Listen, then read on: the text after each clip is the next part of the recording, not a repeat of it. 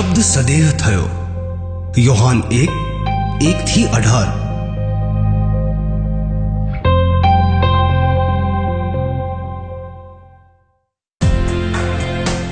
આદિમાં શબ્દ હતો. શબ્દ ઈશ્વરની સાથે હતો અને શબ્દ ઈશ્વર હતો. તે શરૂઆતમાં ઈશ્વરની સાથે હતો. તેનાથી બધી જ વસ્તુઓ ઉત્પન્ન થઈ અને તેના વિના કશું જ ઉત્પન્ન થયું નથી. તેનામાં જીવન હતું અને તે જીવન લોકો માટે પ્રકાશ હતો. તે અજવાળું અંધકારમાં પ્રકાશે છે. અંધકાર તેની પર કદી જ વિજય મેળવી શક્યો નથી. ત્યાં એક યોહાન નામનો માણસ આવ્યો, જેને ઈશ્વરે મોકલ્યો હતો. યોહાન લોકોને પ્રકાશ વિશે કહેવા આવ્યો. યોહાન દ્વારા લોકો પ્રકાશ વિશે સાંભળી અને માની શકે. યોહાન પોતે પ્રકાશ નહોતો, પણ યોહાન લોકોને પ્રકાશ વિશે કહેવા આવ્યો હતો.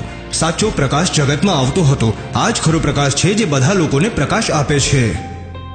તે શબ્દ જગતમાં હતો. તેના દ્વારા જ જગતનું નિર્માણ થયું છે. પણ જગતે તેને ઓળખ્યું નહીં. એ પોતાને ત્યાં આવ્યા અને એમના પોતાના લોકોએ જ એમને ન અપનાવ્યા.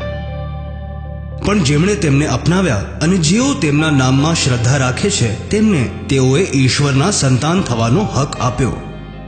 તેઓ ન તો રક્તથી, ન શરીરની વાસનાથી, ન કોઈ મનુષ્યની ઈચ્છાથી, પણ ઈશ્વર દ્વારા ઉત્પન્ન થયા છે. તે શબ્દ એક મનુષ્ય થયો અને આપણામાં વસ્યો. આપણે તેનો મહિમા જોયો, જે ફક્ત પિતાના દીકરાનો જ મહિમા છે. કૃપા તથા સત્યથી ભરપૂર.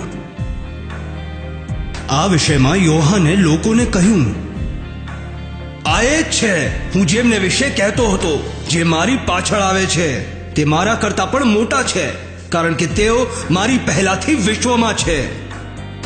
તેમની પરિપૂર્ણતા વડે આપણા સૌને અઢળક કૃપા પ્રાપ્ત થઈ છે. નિયમશાસ્ત્ર તો મૂસા દ્વારા આપવામાં આવ્યું, પરંતુ કૃપા અને સત્ય ઈસુ ખ્રિસ્ત મારફતે જ મળ્યા છે. કોઈ વ્યક્તિએ ઈશ્વરને જોયો નથી, પરંતુ ઈશ્વર પિતાની સમીપ રહેવાવાળા એકાકી જનિત ઈશ ઈશુએ તેમને પ્રગટ કર્યા છે.